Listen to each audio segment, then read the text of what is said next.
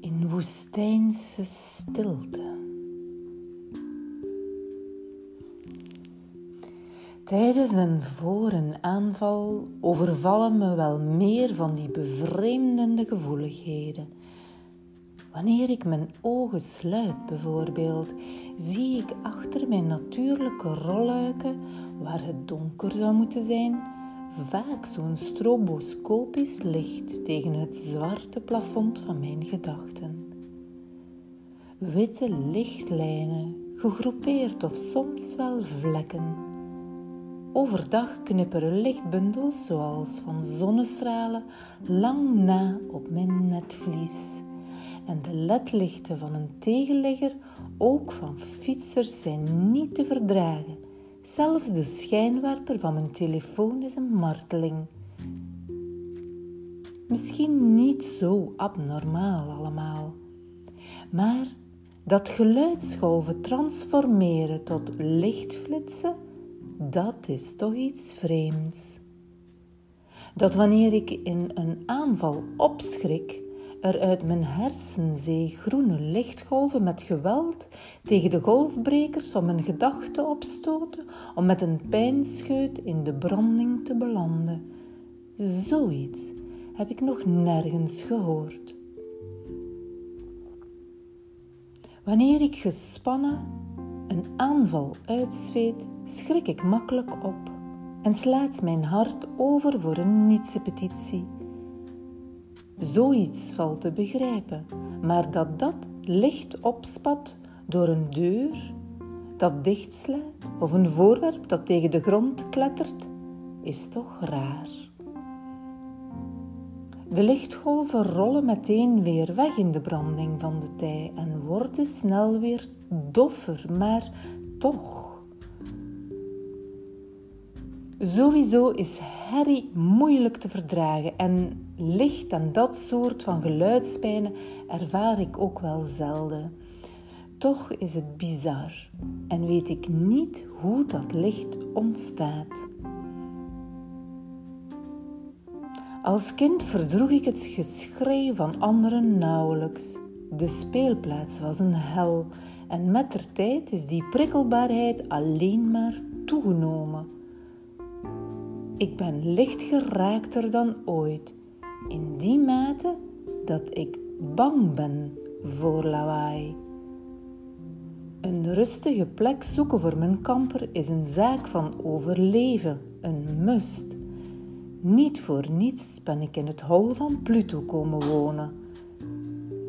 Ik had geen buren gewild, maar mijn dochter vond het helemaal alleen ergens te velden niet geruststellend en nu moet ik het geluid van mijn buren tolereren.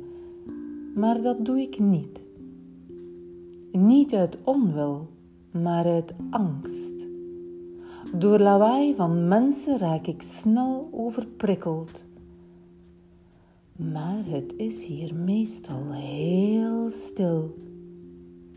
En nu de buren een dagje ouder zijn geworden, zijn ze ook stiller en klaar met verbouwen. Zo lijkt.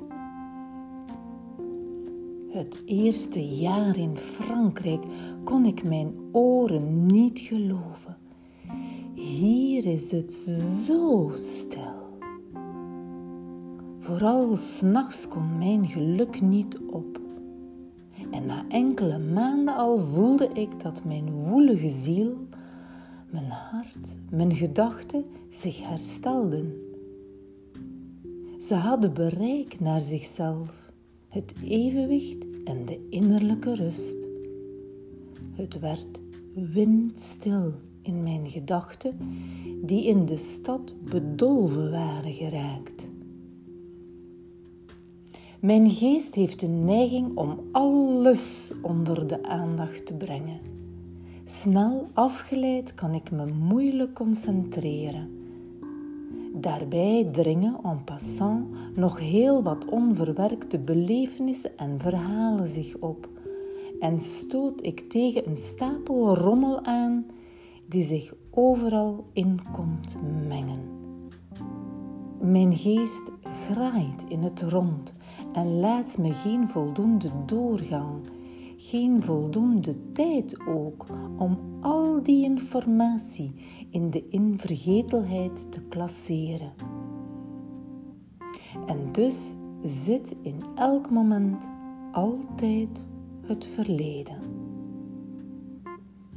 Indrukwekkende, razendsnelle associaties houden mijn gedachten bezig en richten mijn daden af tot slaafse honden.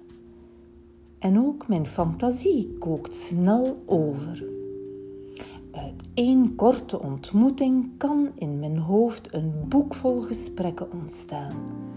En wanneer iemand me iets vertelt dat mij raakt, dan houdt me dat heel, heel lang bezig. En ook al is mijn eenzame leven op het platteland een homeopathische versie van het stadsleven, voor mij is het een zegen. Hoe minder mensen, hoe beter. Mijn kern van stilte heeft hier een plek gekregen om te overleven. Kalm en verslapt dwaalt onrust beetje verloren door het spookhuis in mijn hoofd. En ja, soms verleidt mijn geest me nog steeds om door te bomen over de meest banale dingen. Maar de stilte copuleert liefdesvol met het beetje rust dat er te vinden is in mijn hersenstam en bevrucht mij keer op keer met nieuwe adem. Die erotische daad houdt de stemmen van de verbitterde personages onder mijn schedeldak rustig. Zwijgzaamheid verjaagt alle opdringerige geesten. Die meditatieve houding lukt alles beter. Nog steeds heb ik die uitwendige stilte nodig om te overleven en weer aansluiting te vinden met de vrede in mezelf. In België is stilte en natuur vinden een opdracht weggelegd voor rijke lui. En zodoende zocht ik wat verderop. Het idee om in de natuur te wonen moet al lang in me hebben gehuisd, want meteen nadat het tot me doordrong, stelde ik een lijst samen met allemaal huizen die te koop werden aangeboden in Frankrijk. Ik werkte een hele nacht door met behulp van het internet en viel diezelfde nacht nog, oververmoeid, letterlijk in een gat. Het luik van de zolder stond nog open. En omdat ik meende dat het dicht was, nam ik een stevige stap in het niets.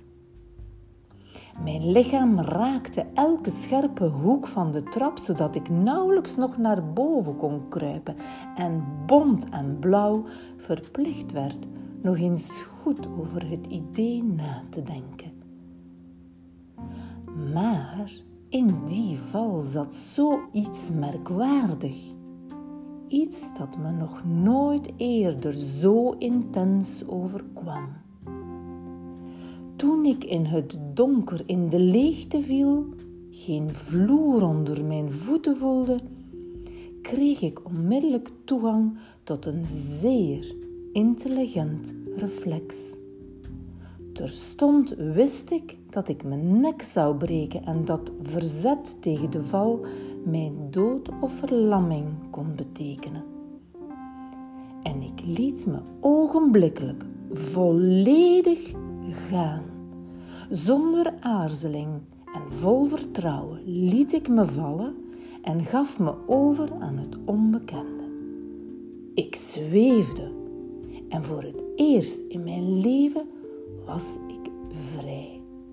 En nooit eerder zo gelukkig. Zelfs toen de laatste treden me zo hard stompten dat ik een paar weken kreupel was.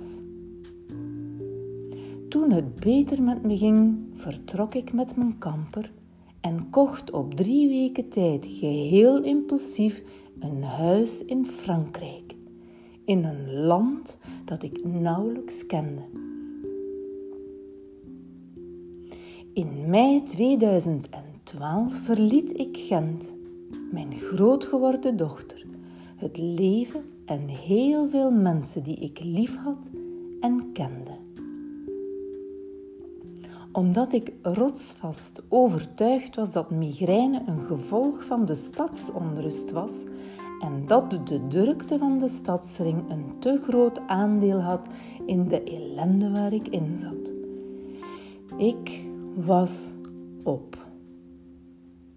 Mijn glimlach werd steeds droger. Misschien had ik wel een burn-out. Heel snel ging ik tussen het groen, de rust en met mijn voeten in de aarde spontaan weer schaterlachen en zingen uit pure vreugde. Tot Garcimore in mijn leven kwam. Hij verstoorde alles. Meteen na die eerste inbreuk, waarbij hij mijn deur instampte, werd mijn stilte de grootste bedreiging. Vanaf die eerste trap moet ik alle geluiden horen en stond de stilte in de weg van mijn eigen veiligheid.